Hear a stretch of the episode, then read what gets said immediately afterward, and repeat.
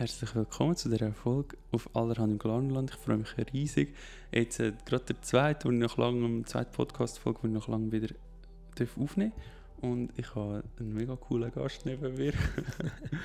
der Thomas Schranz studiert Umweltwissenschaften, oder? Umwelt-Naturwissenschaften. Umwelt-Naturwissenschaften. Und zwar ist jetzt ein Bachelor abgeschlossen. Ähm, und was noch zu ihm zu sagen ist, er ist einer der musikalischen Genies hinter Hazer Baba. also wenn yes. ihr mal am Hazer Baba Konzert sind, der Bassist, das mit dem hockt jetzt gerade da. Und wenn ihr noch nie am Hazer Baba Konzert sind, dann müsst ihr unbedingt mal gehen. ähm, aber das ist ein anderes Thema. Nächsten ja. Freitag. Ja. Yes, 8. September im Tunnel, oder? Yes. Ähm, Umwelt- und Naturwissenschaften, wo studierst du das? Das ist äh, an der ETH Zürich. Ja, ETH. Scheibe. Das ist streng. ja, schon intensiv, ja, ja. voll. Du musst es wie auch wählen. Mhm. Ich glaube, es ist vor allem das. Du musst äh, Zeit investieren, aber ich glaube, das ist bei den meisten Studiengängen so. Ob es jetzt wirklich viel strenger ist als andere Studiengänge, weiß es nicht. Du musst vielleicht schon ein bisschen ein Flair haben für so Mathe, Physik ja. und so. Und wenn du das ein bisschen hast, ja, dann ist es easy. Und wieso bist du dazu gekommen oder wieso willst du das? Ich habe vorher zu Biel Holzingenieur studiert, also angefangen und dann nicht fertig gemacht. Und dann mich umorientiert und irgendwie das Gefühl gehabt, ich würde etwas mit so Natur, Umwelt machen. Mhm. Und dann gibt es nicht so viel, wo explizit, ähm, wo du explizit kannst Umwelt studieren also könntest du zum Beispiel zwei die Umweltingenieur oder so. Mhm. Aber ich war vorher an einer Fachhochschule und hatte das Gefühl, ich will eher so richtig Grundlagen gehen, so ein bisschen so voll rein. Und dann ja, hat mich das irgendwie angesprochen. Ich dachte, ich nehme es in Angriff, auch wenn du eine sommerlange Prüfung hast und so. Ja, ja. und, ähm, mit welchem, hast du ein Ziel dahinter? Also, wo, du mal irgendwie was damit willst machen oder ist das mehr für dich gewesen, um herauszufinden, wie die Zusammenhänge sind? Es ist immer schwierig, ein Ziel zu haben, weil es verändert sich ja immer. Je mehr das mhm. du weißt, desto mehr weißt du, wo du hin willst. Ich habe jetzt nicht konkret also das Ziel im Sinne von einem, einem Beruf, den ich arbeiten oder so. Aber ich habe es mit der Motivation angefangen, zum zum Zusammenhang verstehen, wo in der Natur passiert. Mhm. Also Zusammenhänge, so, so Interaktionen Mensch, Natur und Vorgänge in der Natur und so ein das Zusammenspiel, das interessiert mich vor allem. Mhm. Und jetzt so das Studium, vor allem an der ETH, wo man jetzt von außen das Gefühl hat, ist eher technisch. Hast du die Zusammenhänge dort, äh, also ist das das, was du erhofft hast, oder ist es jetzt mehr so auf einer wie so abstrakter Ebene geblieben? Ja, also wir haben recht abstrakt in dem Sinn angefangen, dass wir so Grundlagen hatten, etwa so, vielleicht sagen wir zwei Jahre oder so, so einfach so Mathe, Chemie, Physik, mhm. Physik Bio, also wo es so abstrakt war und dann aber immer mehr wird es äh, wie greifbarer. Also wir haben auch viele Exkursionen gehabt, wo wir rausgegangen sind und Sachen angeschaut haben, irgendeinen Wald sind anschauen und dann äh, haben wir so ein bisschen angeschaut, was geht dort ab, was hat es für Bäume, was hat es für andere Pflanzen, sieht man Interaktionen mit Tieren oder so. Und es hat bei vielen Sachen, also es ist schon im Schnitt ist es sehr naturwissenschaftlich und auch technisch, aber es hat mhm. auch viel äh, so sozialwissenschaftliche Aspekte, also wo wieder Mensch auch ein Thema ist. Mhm. Also wie dass der Mensch zum Beispiel auf den Wald angewiesen ist oder was er für Ansprüche stellt an Wald und was das für Konflikte gibt und, ja. und so weiter. Ist das wie bis so in ein soziologisch richtig, was man dann auch könnte machen und so? Ist das auch der ein Teil vom Studium oder? Jetzt nicht so voll richtig Soziologie, aber es geht viel dann auch um so, äh, so Management-Optionen. Also was mhm. gibt es für Optionen, um dann der Wald pflegen zum Beispiel, ja. damit er die und die Funktionen macht. Oder, oder wenn wir das Klima als Beispiel nehmen, was gibt es für Optionen, um sich zu verhalten, was gibt es für politische Institutionen äh, und so weiter. Darf sich die ETH positionieren in diesen Fragen im Sinne von, weil es ist immer so ein Spannungsfeld oder, zwischen der Wissenschaft und irgendeiner gleich Einfluss nehmen auf Politik? Dürfen wir das als so, so wissenschaftliche Institution?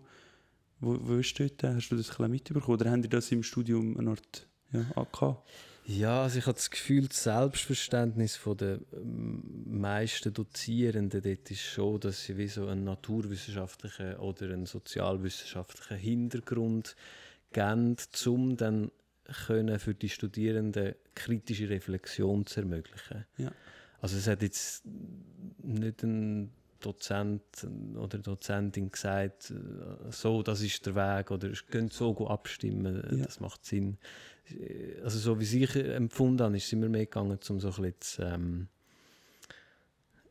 das Material liefern, um dann können selber ja. denken. Ja. ja. Okay, ja. Ja, das ist schon mega spannend. Mhm. Also man kann es so ein bisschen auslesen vielleicht, so zwischen den Zielen, was dann jetzt der Prof oder die Professorin für eine, für eine Meinung hat. Oder, aber jetzt, ja, sind nie so konkret geworden, das haben sie auch extra so gemacht. Ja, ja. ja, und das kann ich mir vorstellen, dass jemand würde machen würde, dann gibt es dann schon mhm. ja, Leute, die dann aufschreien. Ja. ja. ja. Ähm, du hast deine Bachelorarbeit abgegeben das Thema, irgendetwas mit Energie hast gesagt. Was war genau das Thema? Gewesen? Und dann vielleicht können wir schon dort zum ersten, was mich eben am Anfang würde interessieren, mit dir anzuschauen, was die Ausgangslage ist in diesen verschiedenen Bereichen, Partner, wo du dich gut auskennst damit. Jetzt das Thema Energie, was ist dort die Ausgangslage und vielleicht zuerst eben einsteigen mit deiner Bachelorarbeit, was du dort gemacht hast oder vielleicht herausgefunden hast, welche Frage das dort äh, ja, probiert hast mhm. zu beantworten. Also der Titel von meiner Bachelorarbeit war Energiegemeinschaften und Gerechtigkeit im Energiesystem. Mhm. Also es hatte so drei Komponenten. Gehabt. Die eine ist also so eine Analyse oder eine kritische Analyse vom Energiesystem. Dann Energiegemeinschaften als dezentrale Bestandteil von dem Energiesystem. Wie funktionieren die? Was machen sie, wie denken sie. Und dann Gerechtigkeit im Energiesystem, also ein, probieren eine Analyse zu machen, wo entstehen durch welche Faktoren Ungerechtigkeit im Energiesystem und was gibt es für Optionen oder wie konkret können Energiegemeinschaften helfen, um diese Ungerechtigkeiten zu vermindern. Und Gerechtigkeit klingt für mich jetzt schon so halb äh, unwissenschaftlich. Wie hast du das festgelegt? Also was ist für dich dort äh, Gerechtigkeit? Äh, ja, an was hast du das festgemacht? Ja, also ich würde jetzt nicht sagen unwissenschaftlich, also es ist halt ein philosophischer Begriff. Ja. Und es gibt dort vom Amartya Sen gibt's einen Ansatz, wo er tut Gerechtigkeit nicht als Ideal definieren. Also er sagt nicht, das und das ist eine gerechte Welt, so geht, sieht eine gerechte Welt aus, sondern er sagt, wir haben die Fähigkeit, weil wir Menschen sind, zum Ungerechtigkeiten wahrnehmen. Also wir haben wie ein Gespür für das sozusagen. Und er macht es dann wie mit einer Negativdefinition indem er sagt, Gerechtigkeit ist die Abwesenheit von Ungerechtigkeit. Easy. Also wenn wir in einer Art nicht etwas spüren, wo wir ungerecht finden, dann ist es gerecht. Ja, genau. Und es gibt halt wie auch äh, viel... Es ist halt immer auch eine Frage von der Perspektive. Also gewisse Leute empfinden das als gerecht und andere Kulturen haben wie ein ganz anderes Gerechtigkeitsempfinden. Und wegen dem sagt er, kann man wie nicht ein allgemeines, gültiges Gerechtigkeitsideal entwerfen. Und es gibt wie Möglichkeiten, um auf die individuelle Ebene zu gehen und dort so ein bisschen herausfinden, wo, wo entstehen Ungerechtigkeiten. Ja. Okay, wir können dann wahrscheinlich nachher nochmal darauf zurück. Ich würde sagen, wir können so ein bisschen chronologisch durch. Was ist der erste von diesen drei Teilen? Was hast du jetzt so herausgefunden über das allgemeine Energiesystem? Ist das bezogen auf die Schweiz gewesen, oder? Also in der äh, Literaturanalyse ist es nicht konkret um ein Land gegangen. Mhm. Es ist einfach wie, ich habe probiert, so möglichst viele Informationen zusammenzusammeln und das sind dann halt alles so aus Papers oder Büchern ja. und so und die haben nicht unbedingt immer einen nationalen Kontext. Und dort ist es mir aber darum gegangen, zum äh, wie das Energiesystem als Ganzes zu verstehen und wie auch zu anerkennen, dass es nicht nur eine technische Komponente hat. Also es geht nicht nur darum, dass wir äh, etwas können in der Steckdose einstecken und dann haben wir Strom und dann ist gut. Sondern es, hat wie auch noch, es ist wie ein, ein extrem vielschichtiges Phänomen. Also es hat eine historische Komponente, es ist irgendwie äh, ist es entstanden, es ist gewachsen, es ist verändert worden und jetzt ist es so, weil es äh, diesen Weg hat. Dann hat es äh, eine starke soziale Komponente. Also wie ist unser Verhältnis zur Energie? So häufig haben wir wie ganz ein Selbst, ein, ein, ein Bild von einem selbstverständlichen Zugang zur Energie. Also mhm. Also wir haben Steckdosen sind überall und wir können einfach einstecken und dann ist gut. Mhm. Aber viele andere Leute haben wie, viel, sind weiter weg von dieser Zugänglichkeit oder haben überhaupt gar keinen Zugang und haben wie ein ganz anderes Bild von dem. Ja. Und dann ist natürlich auch ja, eine starke ökonomische Komponente. Viele Energieunternehmen sind äh, sehr marktgetrieben, das heißt, sie müssen Profit machen, generieren, haben einen Verwaltungsrat, der wahrscheinlich hohe Löhne hat und so. so. Und also wie, was bist du so in dem ersten Teil so gekommen? Was sind so deine Fazit gewesen, die jetzt für, für uns könnte relevant sein, so unserem, vielleicht zum, zum das Verständnis auch ein ja, ja ähm, also jetzt gerade auf Umwelt bezogen hat äh, das Energiesystem hat einen hohen Einfluss auf Aspekte, die in der Umwelt passieren. Also der, äh, ich kann jetzt nicht sagen, wie viel Prozent, aber der äh, große große Anteil von der Energieproduktion passiert durch fossile Brennstoffe und das hat halt zur Folge, dass Treibhausgase emittiert werden, die zur Klimaerwärmung beiführen, die zu ähm, klimatische und ökologische Krise führt. Ähm, das ist sicher ein wichtiger Aspekt. Und dann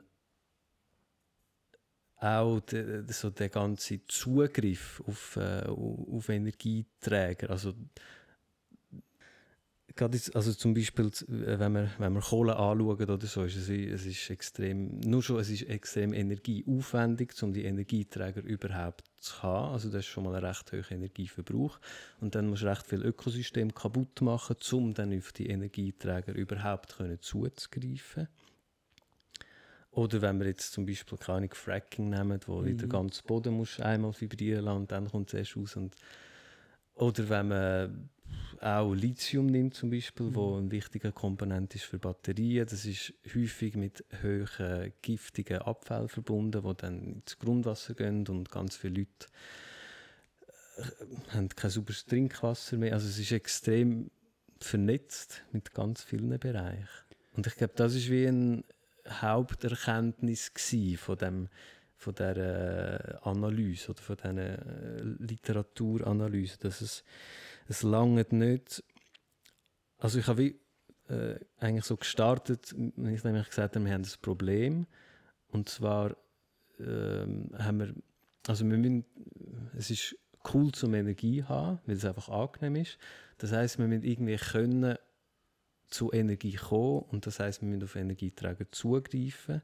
Das passiert meistens fossil und das hat eine große Einwirkung auf, auf das Klima durch Treibhausgasemissionen. Und das heißt, es macht Sinn, dass man etwas ändert. Und ich glaube, das ist die grosse Erkenntnis von mir, dass es nicht lange, wenn man einfach die technischen Konfigurationen ändert. Also einfach alles auf Solar wechselt und dann ist gut, dann haben wir das Problem gelöst. Aber es ist, wie noch, es ist viel größer als nur ein technisches Problem. Es ist das Problem, wo, also, oder das Problem, ja. Äh, weil das Energiesystem so mehrdimensional ist und nicht nur eine technologische Komponente hat, ist es wichtig, dass man auch all die anderen Sachen mitdenkt, ja. wenn man über Lösungen nachdenkt. Und, ja, das ist voll interessant. Ist eine von diesen Lösungen oder so dann das Dezentrale mehr? Oder, wie, oder, oder wieso hast du das dann reingebracht nachher? Ja, also, also reingebracht habe ich es, weil es ist ein Phänomen, das sich etabliert also immer mehr Leute haben nicht, eine Solarzelle auf dem Haus oder schließen sich eben zusammen zu Energiegemeinschaften. Das ist eigentlich das, was ich vor allem untersucht habe. Also nicht Einzelpersonen, die einspeisen, zum Beispiel in ein Netz, sondern eine Gruppe von Leuten, es können 10 Leute sein oder 200, das ist ja recht verschieden, und wo dann zum Beispiel untereinander Energie austauschen oder wo Energie einspeisen ins, ins Netz.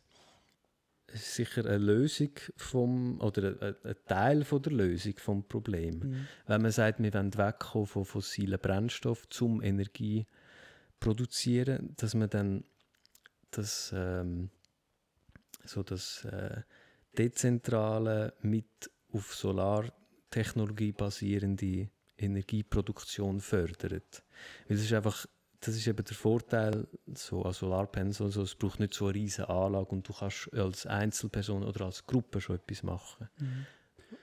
Ähm, jetzt viele Leute sind wie auch ein skeptisch dann trotzdem, hey, eben, du hast vor Lithium angesprochen, also die Energiewende ist ja dann nicht einfach gemacht so, was, was, was würdest du jetzt diesen Leuten antworten? Äh, Gibt es dort qualitative Unterschiede zwischen ob man jetzt Öl verbrennt oder Kohle verbrennt zum Strom bekommen ähm, oder ein Solarpanel hat, wo ja auch irgendwie muss hergestellt werden. Die Leute verstehen auch nicht ganz, ähm, ob dort nicht auch so seltene Erde oder so drin sind und nachher muss man das ja irgendwie speichern für über Winter und so und dann ist wieder das Lithium, ist das nicht genau gleich schlimm wie Kohle und Erdöl zu verbrennen? Ja, also es ist halt die Frage, was heißt schlimm? Ja. Also, Vielleicht ungerecht oder gerecht? Ja, also, äh, ja, also ich meine, ein großes Problem bei den fossilen Brennstoffen ist, also ist schon einfach, dass es, äh, es sind wie endliche Brennstoffe, die über Jahr, Millionen von Jahren haben können generiert werden durch biologische Prozesse, die dann abgestorben sind und komprimiert und so. Und wenn man das jetzt ganz schnell braucht, dann dann ist es einfach, also halt wie die, äh, die Jahrmillionenlange Generation geht dann kurz raus. Und wenn man es auf das bezieht, dann, dann haben so äh, erneuerbare Energien schon einen grossen Vorteil. Also sie brauchen viel, sie emittieren viel weniger CO2 zum Beispiel. Es ist halt nicht die Lösung, das habe ich glaube mhm. das Gefühl. Äh, man kann nicht einfach sagen, wir steigen um und dann haben wir es gelöst es schafft halt wie auch andere Probleme. Eben zum Beispiel beim Lithiumabbau entstehen für die Leute, die in der Nähe wohnen, entstehen Ungerechtigkeiten. Oder äh, häufig Solarpanels, wo erschwinglich, oder ja, einfach die günstigen Solarpanels, die sich alle so ein leisten können, die werden in China produziert. Und in China, oder viel von denen, und häufig hast in China prekäre Arbeitsbedingungen. Also Leute, die extrem auf den Job angewiesen sind, weil sie sonst nicht so Möglichkeiten haben, zum Geld zu verdienen, aber gleichzeitig fast nichts verdienen oder fast schon in also recht ausbeutenden Arbeitsverhältnissen stehen und dann entstehen dort wieder Ungerechtigkeiten. Also es ist extrem verzwickt. Ich kann man, man muss immer sagen, bezogen auf das ist es besser. Aber insgesamt, wenn man mit, mit der fossilen Brennstoff gibt es dort nicht auch einfach Leute, die ausgenommen werden? Also, weil für mich es bis jetzt immer so, gewesen, so dass die erneuerbaren Energien haben auch Nachteile oder sind noch lange nicht perfekt, ähm, aber schon mal einen Schritt in die richtige Richtung. Würdest du dort noch nicht, noch nicht mitgehen? Bist du noch nicht sicher, ob jetzt, wenn jetzt äh, erneuerbare Energien auch mit Lithium-Batterien Amol, also eh, also ich glaube, jeder jeder Liter Öl oder jeder Liter Benzin, wo man verbrennt, ist einfach einer zu viel. Ja. Wenn du die Bilanz anschaust und wenn du langfristig keine Klimaerwärmung willst, dann vertreibt es einfach null. Also, außer du machst negative Emissionen, das ist dann wieder mhm. der technologische Aspekt. Aber wenn man das weglässt, dann vertreibt es eigentlich null fossile Brennstoffe. Und wegen dem macht es für mich 100% Sinn, dass man nach erneuerbaren Energien sucht und auf die umsteigt und zwar möglichst schnell. Und wenn das aber die Lithium-Batterien bis jetzt noch, ja dort gibt es ja neue Technologien und vielleicht bald neue Lösungen, aber auch wenn es dann vielleicht Lithium braucht für das, trotzdem, oder? Das ist natürlich eine fiese Frage, ja. Aber ja, ich glaube, das ist dann dort, wo wieder das reinkommt, wo man wie die anderen Aspekte nicht vergessen ja. Also ich könnte mir jetzt vorstellen, ich, man könnte ein Gesetz machen, man verbietet alle fossilen Brennstoffe, man fördert die erneuerbaren Energien extrem mit allem, was dort mitschwingt, Batterien und Elektromotoren und so weiter. Und ich glaube, man müsste dann aber wie koppelt an das sagen oder definieren, dass der, der Umbau, also das kann ja nicht von jetzt auf morgen gehen, dass mhm. man umstellt, das ist ein globales System, das extrem träge ist, dass man in dieser Umbauphase einfach explizit berücksichtigt, dass der, der menschliche Bedürfnis für, nicht nur für uns, für die, die äh, profitieren von der Energie, sondern auch Leute, die Nachteile haben, dass einfach die berücksichtigt werden. Mhm. Und ich glaube, wenn man so an das hergeht, dann ist es möglich, dass man nicht nur eine fossilfreie äh, Energiewelt hat, die sehr emissionsarm ist, sondern auch eine, die gleichzeitig noch gerechter wird. Ja, schön, cool. Aber das wird ein langer Prozess. Ja, ja das, das, das ist so. Ja. Ist die Energie für uns zu billig? Zahlen wir zu wenig für den Strom? Gute Frage. äh, muss ich, also ich glaube, es ist wichtig, dass man sich Energie kann leisten kann. Ja. Äh, weil, so, also, sonst kommt man wie so in eine. Ähm, es gibt viele Leute, die sich Energie nicht so leisten können und dann driftet man schnell ab in eine so Armutsthematik. Mhm oder du hast zu wenig Geld, um dir ein gut isoliertes Haus zu leisten. Wegen dem musst du viel Geld ausgeben für Heizung und, äh, und dann kannst, musst, kannst du viel Heizung nicht zahlen und so weiter. Also ich glaube, Energie muss schon erschwinglich sein. Aber ob man jetzt zu wenig zahlt... Wir kommen dann nachher noch darauf zu den sozialen, ja. Ja. Äh, zu den sozialen Problemen, weil dann ja. wäre es wie Thema Umverteilung auch ja, ja, ja gut, gut also können wir nachher dazu. Ja, voll interessant. Also eben, die, die zwei ähm, die zwei ersten Aspekte haben wir schon gehabt von deiner Bachelorarbeit. Was war noch der letzte? Gewesen? Ah, mit der Gerechtigkeit. Ja, dort haben wir eigentlich auch schon viel jetzt gehabt. Äh, allgemein noch zum Thema Energie gibt es so die, die Leute, die Angst haben vor Energieknappheit. Und Leute, wo ich mich jetzt dazu erzähle, die das Gefühl haben, hey, eigentlich hätten wir genug Energie mit, äh, wenn wir jetzt bei der Energiewende würden vorangehen weil ja, nur schon wie viel, wie viel Energie die Sonne eigentlich rein theoretisch auf uns abbrätelt. Also an Energie mangelt es ja rein theoretisch nicht so. Mhm. Wir müssen jetzt einfach herausfinden, wie wir das einfangen. Wo positionierst du dich jetzt dort, also wie ist deine Perspektive als jemand, der halt vielleicht wirklich rauskommt? So? also, ja, bist du dort eher optimistisch? Hast du das Gefühl, es wäre möglich und so? Oder denkst du, hey, die Energieknappheit hat aus gewissen Gründen schon ähm, Berechtigung, dass man dort davor ein bisschen Angst hat? Ja, man muss das schon auch ernst nehmen, so Ängste von Leuten und Bedürfnisse. Und ich glaube, es lange nicht zum sagen, ah, nein, wir haben eh keine Energieknappheit, es kommt eh gut. Also ich glaube, man muss schon sehr konkret und fundiert darüber nachdenken. Man kann ja sich auch so ein bisschen ausrechnen oder überlegen, was brauchen wir und lange das. Und ich glaube, so Überlegungen sind auch wichtig, weil ich glaube, also ja, es ist uns allen genug wichtig, um auf Energie zugreifen. Wegen mhm. dem macht es Sinn, dass es eine gewisse Energiesicherheit gibt. Ich persönlich glaube aber auch, dass es wie, also eh, dass es möglich ist. Ja, es ist vor allem eine politische Frage. Wie schnell kann man vorwärts machen? Wer verhindert das? Aus mit welchen Interessen von, weiß auch nicht, Verbänden, Lobby, mhm. Wirtschaft? Ja.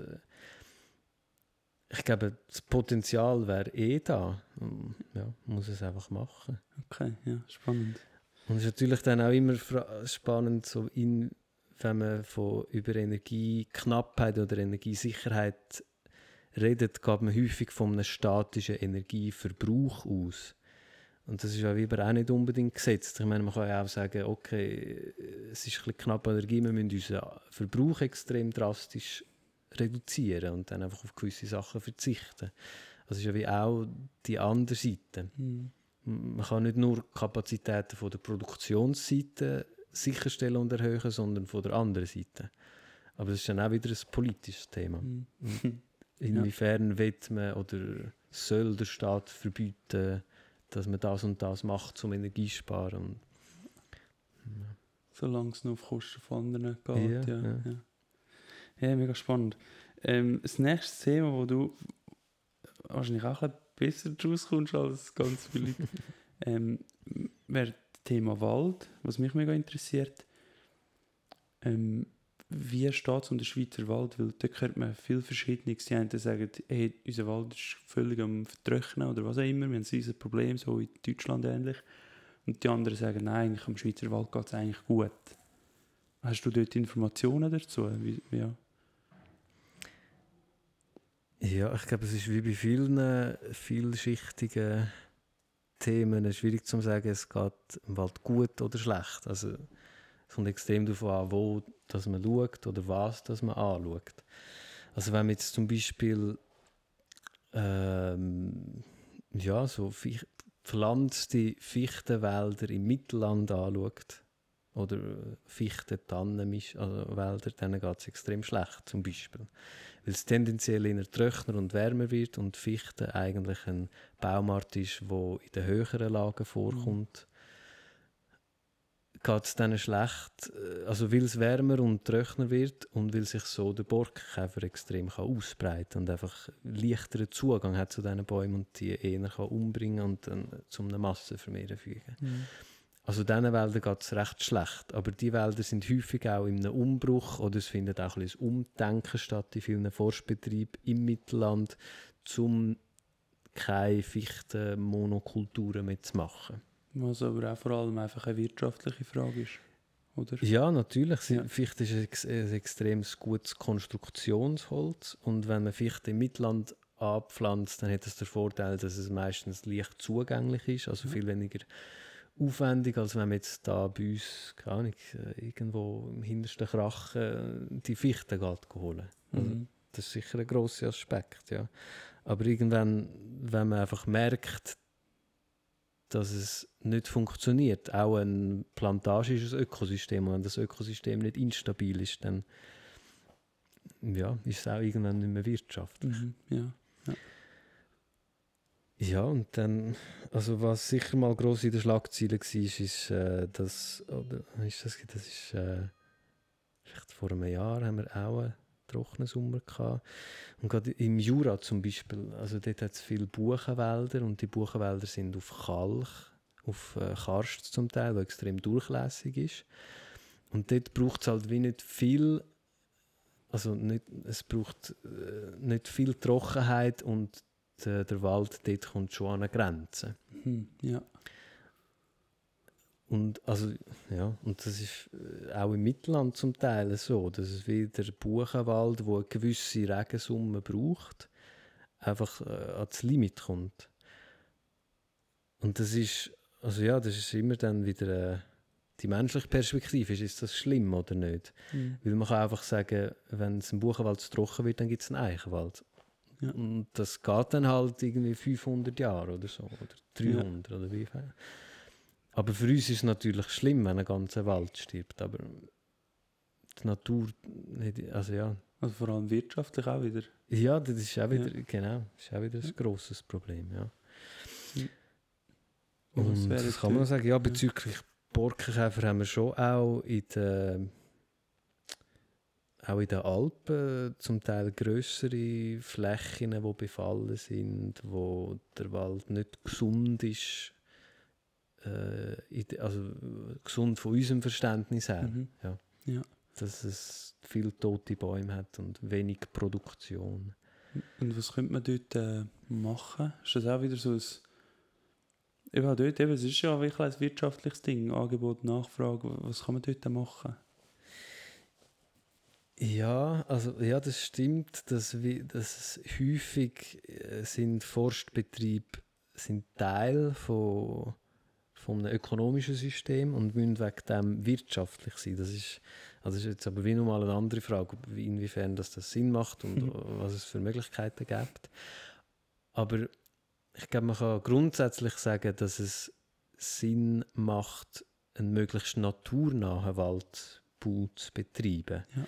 Weil wenn du naturnahe Ökosysteme ähm, so künstlich schaffst oder unterhaltest, die möglichst näher sind an den natürlichen Systemen, die dort passieren, dann hast du eine höhere Resilienz, also eine höhere äh, Widerstandsfähigkeit. Eine höhere Widerstandsfähigkeit gegenüber äh, Störungen, wie zum Beispiel der Borkenkäfer oder Wind oder Klimaveränderung oder, oder Hitze, Trockenheit. Ja. Ja. Und ich glaube, wenn man so daran hergeht, dann hat man schon mal viel weniger Probleme, weil es dann zum Beispiel keine Fichtenwälder im Mittelland gibt, weil das einfach natürlicherweise nicht dort vorkommt, weil es nicht ein stabiles Ökosystem ist an diesem mhm. Ort.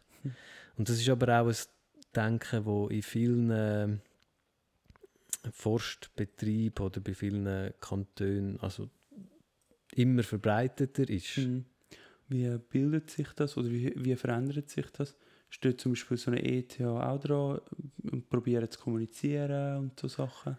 Ja, also ich mache die Vertiefung Wald und Landschaft und also ich kenne jetzt einige, die vor mir abgeschlossen haben oder die jetzt mit mir dran sind und dann bald abschließen, die einen Job suchen in der Forstwirtschaft. Also wo zum Beispiel dann bei einer regionalen Forststelle die Leitung machen mhm. oder in einem, in einem Forstingenieurbüro irgendeine leitende Funktion haben oder auch bei privaten Unternehmen.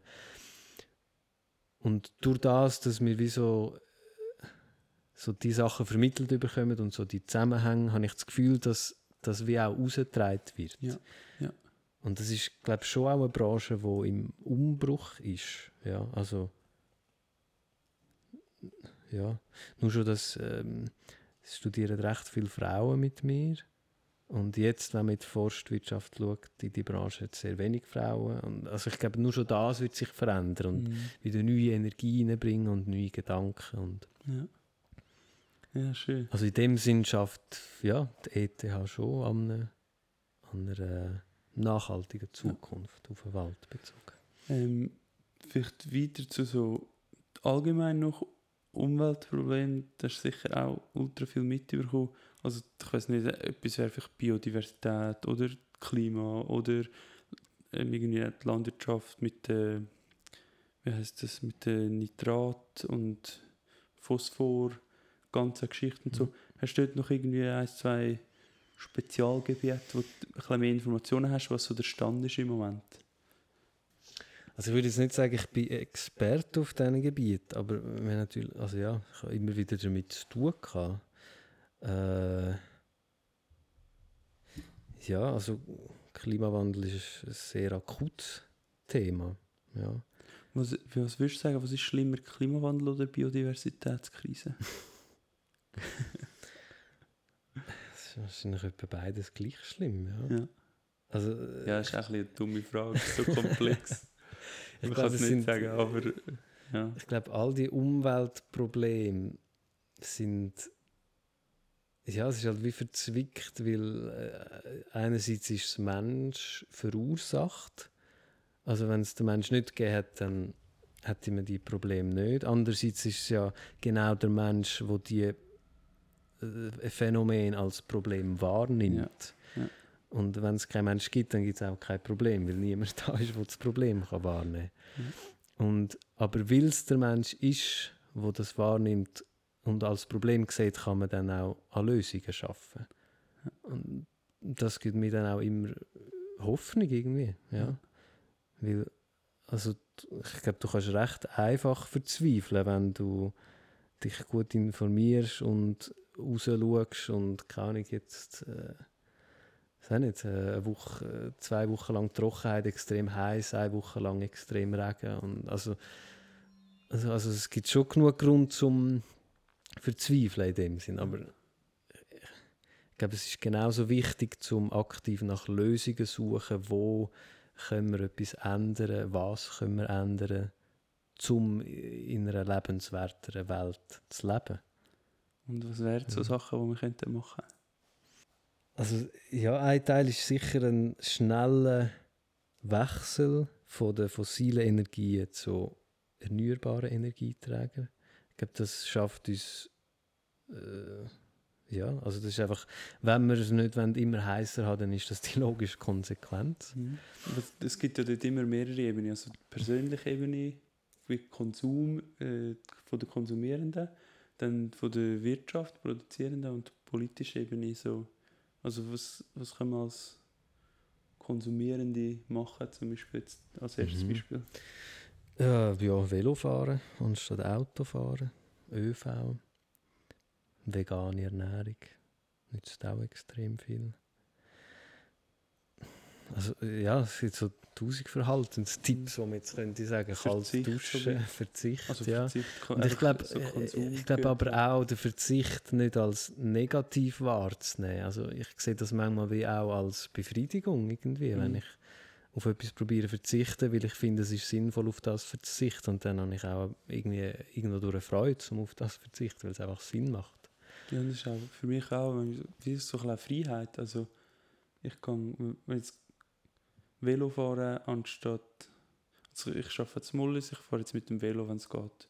Und ich muss mir jetzt wie keine Gedanken mehr machen, um dass ich genug, dass mich in der Woche genug bewege, weil ich fahre halt mhm. dreimal auf Mullis und zurück in der Woche und das ist wie so, das, das gibt mir auch viel zurück.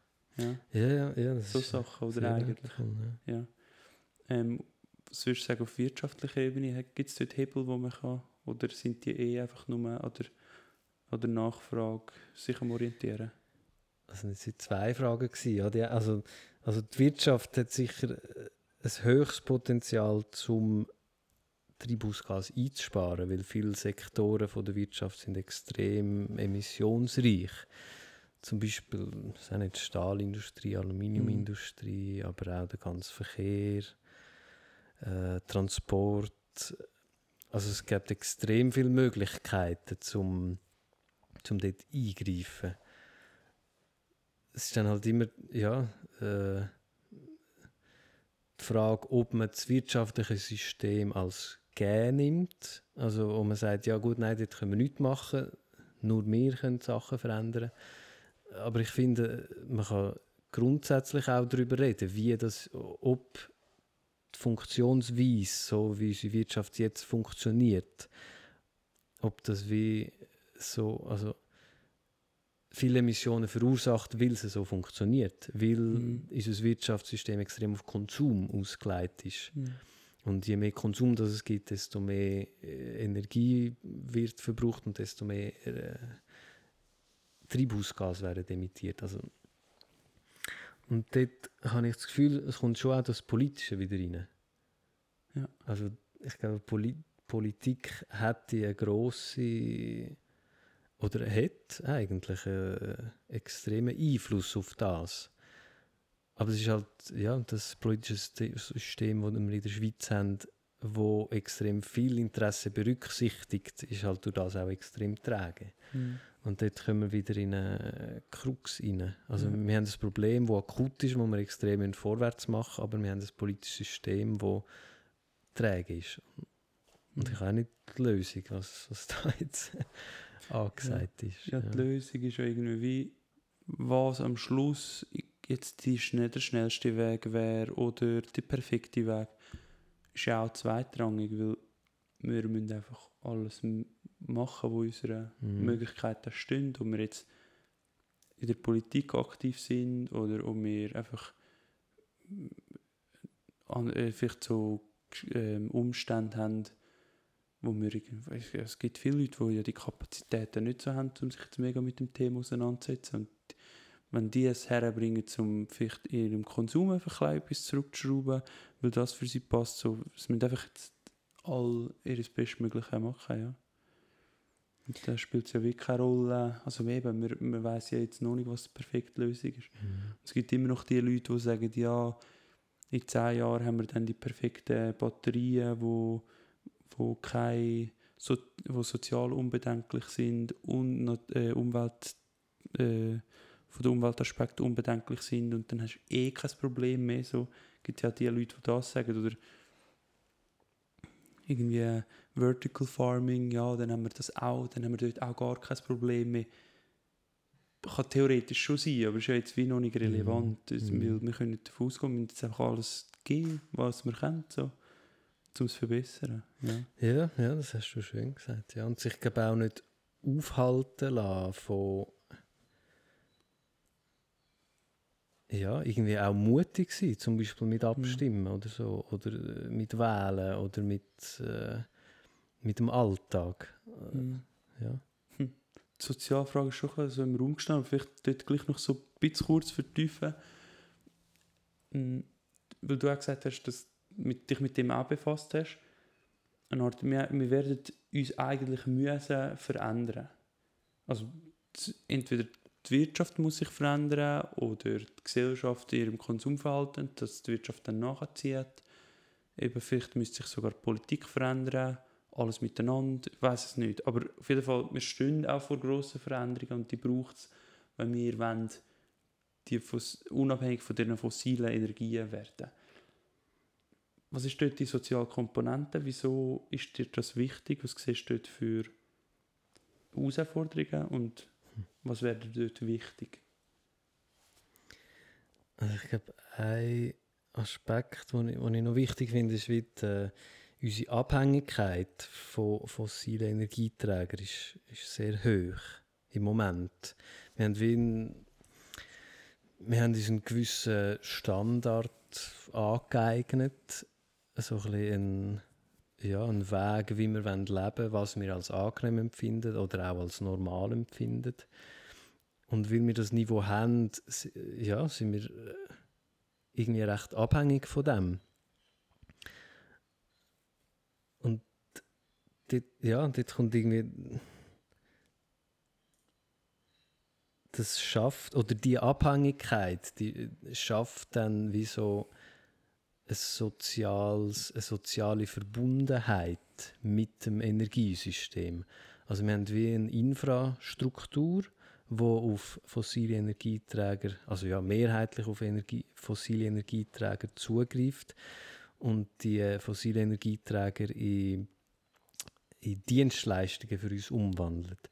Und durch, durch die, also durch die grosse, es ist ja verbreitet, dass das so ist, entsteht eine soziale Verbundenheit mit dem Energiesystem.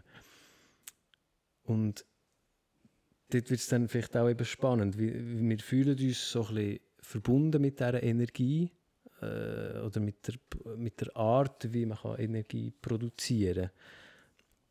Und weil wir verbunden sind, heißt das auch, dass, dass, dass es wie nicht äh, ein abgekapseltes System ist. Mhm. Also wir können nicht einfach nur die, äh, die technologischen oder infrastrukturellen Bedingungen verändern, sondern wir müssen auch wie unsere, unser Verhältnis zu dem Ganzen vielleicht äh, so mit einbeziehen. Mhm.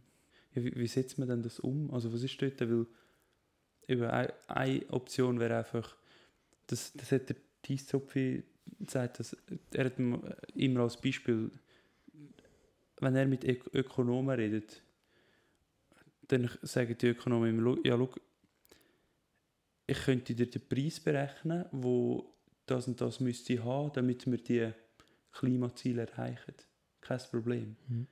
Wenn jetzt die Kosten steigen für die Energie oder die Kosten steigen für ja, das Autofahren oder so, mhm dann würde man die Klimaziele locker können erreichen mhm. auf, dem theoretisch, auf der theoretischen mhm. Ebene. Aber die praktische Ebene ist nachher so, dass vielleicht, weiß nicht, 30, 40, 50 Prozent der Leute dann im Alltag ein Problem haben. So. Mhm.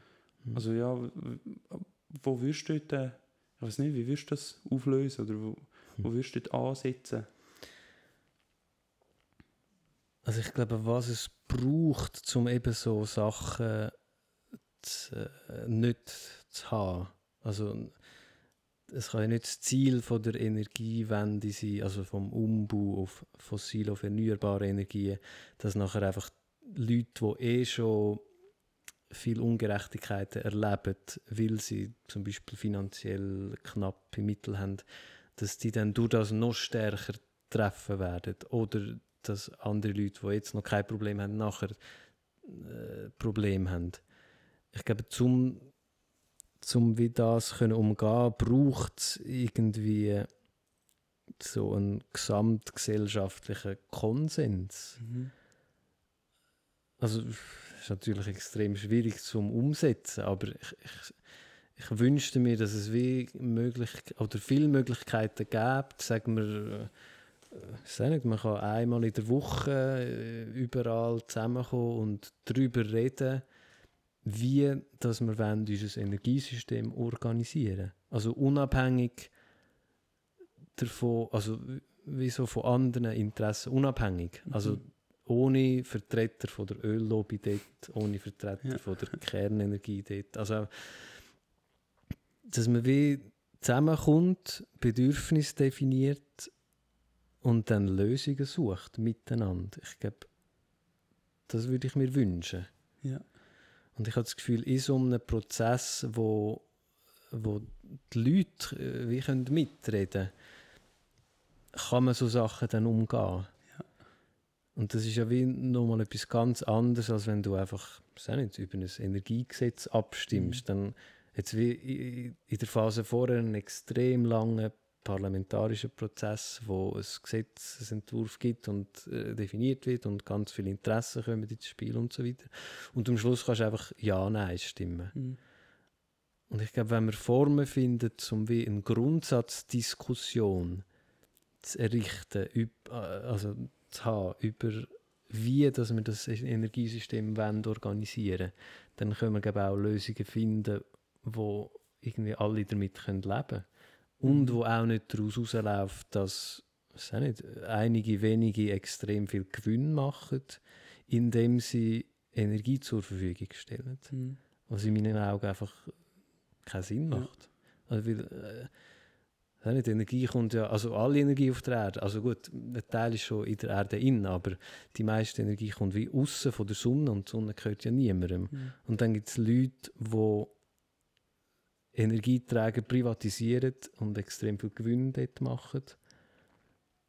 Obwohl das ja, in meinen Augen ein öffentliches Gut ist mhm. und auch so sollte behandelt werden. Und ich glaube, das könnte das Ziel sein von so einem gesamtgesellschaftlichen Konsens. Ja, und das ist dann natürlich auch, oder wir sind eigentlich mh, mm, relativ nach dran. Wenn jetzt die Leute mehr bei den Gemeindeversammlungen würden reinhocken, oder, dann hätten wir dort eigentlich so Instrumente. Oder unsere Medien so. Also in der Schweiz wäre, sind wir eigentlich relativ nah so etwas. In den anderen Ländern gibt es vielfach, wo das nicht so ist, aber bei uns sind wir eigentlich relativ dran. Hätten wir eigentlich die Instrumente für das hätten wir wie fast schon parat, mhm. wir sie noch nutzen. Und irgendwie wirklich die Leute dort in die Gemeinsversammlungen reinbringen oder dass die Medien wie anfangen, mehr das Relevante, ja, die, die wirklich relevanten Sachen zu behandeln. So. Ja, ich glaube, das kann einen grossen ja. Einfluss machen. Ja. ja. Jetzt als Abschluss und Übergang, wo siehst du dort äh, die Aufgabe von der Wissenschaft? Und mit dem hinein, ich habe es vorhin gesagt, ich habe in meinem Umfeld, in meinem Näheren, ein paar Leute, die so ein bisschen skeptisch sind gegenüber der Wissenschaft und jetzt sagen, ja, eben, es gibt ja auch alternative Medien, die sagen, dass, dass mit dem Klimawandel nicht menschengemacht ist, dass wir dort relativ wenig Einfluss haben. Ähm, was, was, wie sicher bist du dir, dass das, was du jetzt erzählst, so dass das stimmt. Und eben, wo siehst du die Aufgabe von der Wissenschaft auch, zum also Lösungen dann halt beizutragen. Ja. Mhm. Also, ja, also vielleicht zum Persönlichen, ich vertraue der Wissenschaft, ja. Also, ein bisschen weit entfernt, zum zu sagen, ich bin ein Wissenschaftler, aber ich habe jetzt viel, glaube ich, äh, wie so ein bisschen Einblick in das wissenschaftliche Denken. Und also ich kann mir es einfach überhaupt nicht vorstellen, dass, ein, dass Leute, die, auch nicht, die studieren jahrelang an irgendeinem Problem um und dann gibt es wie ein, also es gibt auch nicht, äh, Wiss, die Wissenschaft, das ist, ja, also das ist ja so eine globale Gemeinschaft von Leuten, die sich Gedanken zu etwas machen, die kritisch sind und sich gegenseitig extrem auf die Finger schauen. Und ich kann mir einfach nicht vorstellen, dass die globale Gemeinschaft, wo keine Ahnung wie viele Leute sind, dass die sich zusammen irgendeine Lüge überlegen, um irgendjemanden zu verarschen. Also ich, ich sehe null Sinn hinter dem. ja. Also und ich habe zum Beispiel einen Mitbewohner von mir, der doktoriert, der extrem kritisch ist, der extrem, extrem belesen ist und sich extrem auskennt und Teil ist, also Teil ist von dieser wissenschaftlichen Gemeinschaft, wo am menschlichen Wissenschaft. Ja, und ich, ich glaube, ich glaube, nicht alle sind gleich kritisch und nicht alle sind gleich, äh, äh, gleich reflektiert. Aber ich glaube, alle haben so das, was sie machen, also sie wollen es wie richtig machen. Ich glaube, und wegen dem, also und, und, es, und es wird auch alles, was veröffentlicht wird, jeder einzelne Bericht, wird von unabhängigen Leuten, die überhaupt nichts mit dieser Person zu tun haben, gelesen. Und das passiert bei jedem Bericht und es gibt irgendwie keine Ahnung, wie viele Milliarden Berichte wo, und, und, Millionen, die jeden Tag rauskommen und so. Und dass die alle zusammenspannen, um irgendetwas äh, zu erfinden, ich glaube, ja, kann ich mir einfach nicht vorstellen. Und wissenschaftlicher Konsens, Klimawandel ist menschengemacht, ist das an der ETH auch eine Art, also... also das ist, ja, ja, das ist ganz klar. Ja. Also innerhalb, äh, also es ist noch spannend, äh, zum Beispiel der IPCC, das ist ja wie so das internationale Organ, wenn es um Klimakommunikation geht, zu der Öffentlichkeit, aber auch zu der Politik. Und sie sind nicht politisch, das heißt, sie sagen nicht, die und die Maßnahme ist gut, sondern sie probieren so einfach eine wissenschaftliche Basis zu liefern, so, so funktioniert der Klimawandel und die und die Gründe gibt es oder die und die Sektoren haben den Einfluss und so. Und es ist noch spannend, also sie haben, jetzt bin ich mir gar nicht mehr ganz sicher, was der Wortlaut war, aber also es ist schon seit 10 Jahren, 20 Jahren, ist wie so ihr Fazit, dass der, Men dass der Klimawandel menschengemacht ist. Mhm. Und genau der IPCC ist so vielleicht eine der grössten wissenschaftlichen Zusammenschlüsse, wo extrem viele Leute extrem viel Zeit investieren, um mit extrem viel Rechenleistung von Computer ja, zu sagen oder zu, äh, irgendwie zu beschreiben probieren, dass der Klimawandel eben genau nicht natürlich kann sein. Dass es einfach die menschliche Komponente ist, die den Unterschied macht. Ja, und was ich dort eben mega interessant finde, was mich dort nach allem, also ja, sowieso, ich, ich habe sowieso das Vertrauen in die Wissenschaft allgemein, aber auch wenn ich das nicht hätte, wäre das, was mich am Schluss trotzdem irgendwie überzeugt ist, dass, dass das ja wie vorausgesagt ist, was passiert und dass es zugetroffen ist. Also, es bestätigt es bestätigt ja. sich ja. jedes, also in ja. jedem IPCC-Bericht ist wieder so, ja, eben das, was jetzt passiert ist mhm. in den mhm. letzten vier, fünf Jahren, haben wir im vorletzten Bericht eigentlich so vorausgesehen, weil sich nichts geändert hat mhm. oder wie also. Ja. Mhm. Ja, ich habe einmal, also ich habe mal auf der Straße ein Gespräch mit einem, der extrem skeptisch war gegenüber wahrscheinlich gegenüber allem, aber jetzt explizit gegenüber, dass der Klimawandel Mensch verursacht ist. Und dann haben wir dann einen Tipp gegeben, ja, liest das und das, gib das auf Google. Und dann habe ich das eingegeben und dann kommst du auf irgendein Paper und dann hast du dort irgendwie drei Quellen oder so und dann gehst du auf die Quelle und dann kommst du auf etwas anderes und dann gehst du auf dort auf die Quelle und dann kommst du wieder auf das andere. Also es ist so äh, ein extremer Zirkelschluss von ein paar wenigen Leuten, die einfach viel, ja, in gewissen Kreisen extrem viel Medienpräsenz haben. Aber wenn du jetzt wie würdest gewichten, dann ist so, keine Ahnung, eine riesige Summenmasse an Leuten, die zu Klima forschen und sagen, es ist Mensch verursacht und dann ist ja, vielleicht jemand oder zwei, die sagen, und ja. auf die stürzen sich und an die lehnen sich dann halt, oder lehnst dich halt, wenn du wie im Vorhinein schon denkst, er ist nicht menschengemacht, dann suchst du jemanden und dann findest du jemanden. Mhm. Und dann haben halt die prozentual viel mehr Aufmerksamkeit als alle anderen, die mhm. das nicht finden. Cool. Ähm, wir brauchen noch irgendeinen so Abschluss oder so. Was willst du jetzt noch so zum Schluss? Vielleicht irgendetwas Positives oder so an den Leuten, die Klarnerinnen und Klarner, die das nachher hören, mitgeben? äh, ja, also ich bin positiv gestimmt. Grundsätzlich. Ich glaube, also eben, ja, wir haben es schon davon gehabt, du kannst rausschauen und siehst recht viele schlechte Sachen. Nicht nur im Klima, aber auch sonst, wenn du auf die Straße schaust ähm, und so. Aber ich glaube, das ist etwas, ja, wo, wo, ich weitergeben oder mitgeben dass äh, es gibt Lösungen, wo man daran arbeiten kann. Es passiert auch schon viel. Und wenn man positiv eingestellt ist und positiv in die Zukunft schaut, dann kann auch positive Gegenwart entstehen. Ja. Cool, schön. Danke vielmals. Ja, danke auch. Ja, wenn ich den Podcast mit dir aufnehmen das war mega schön.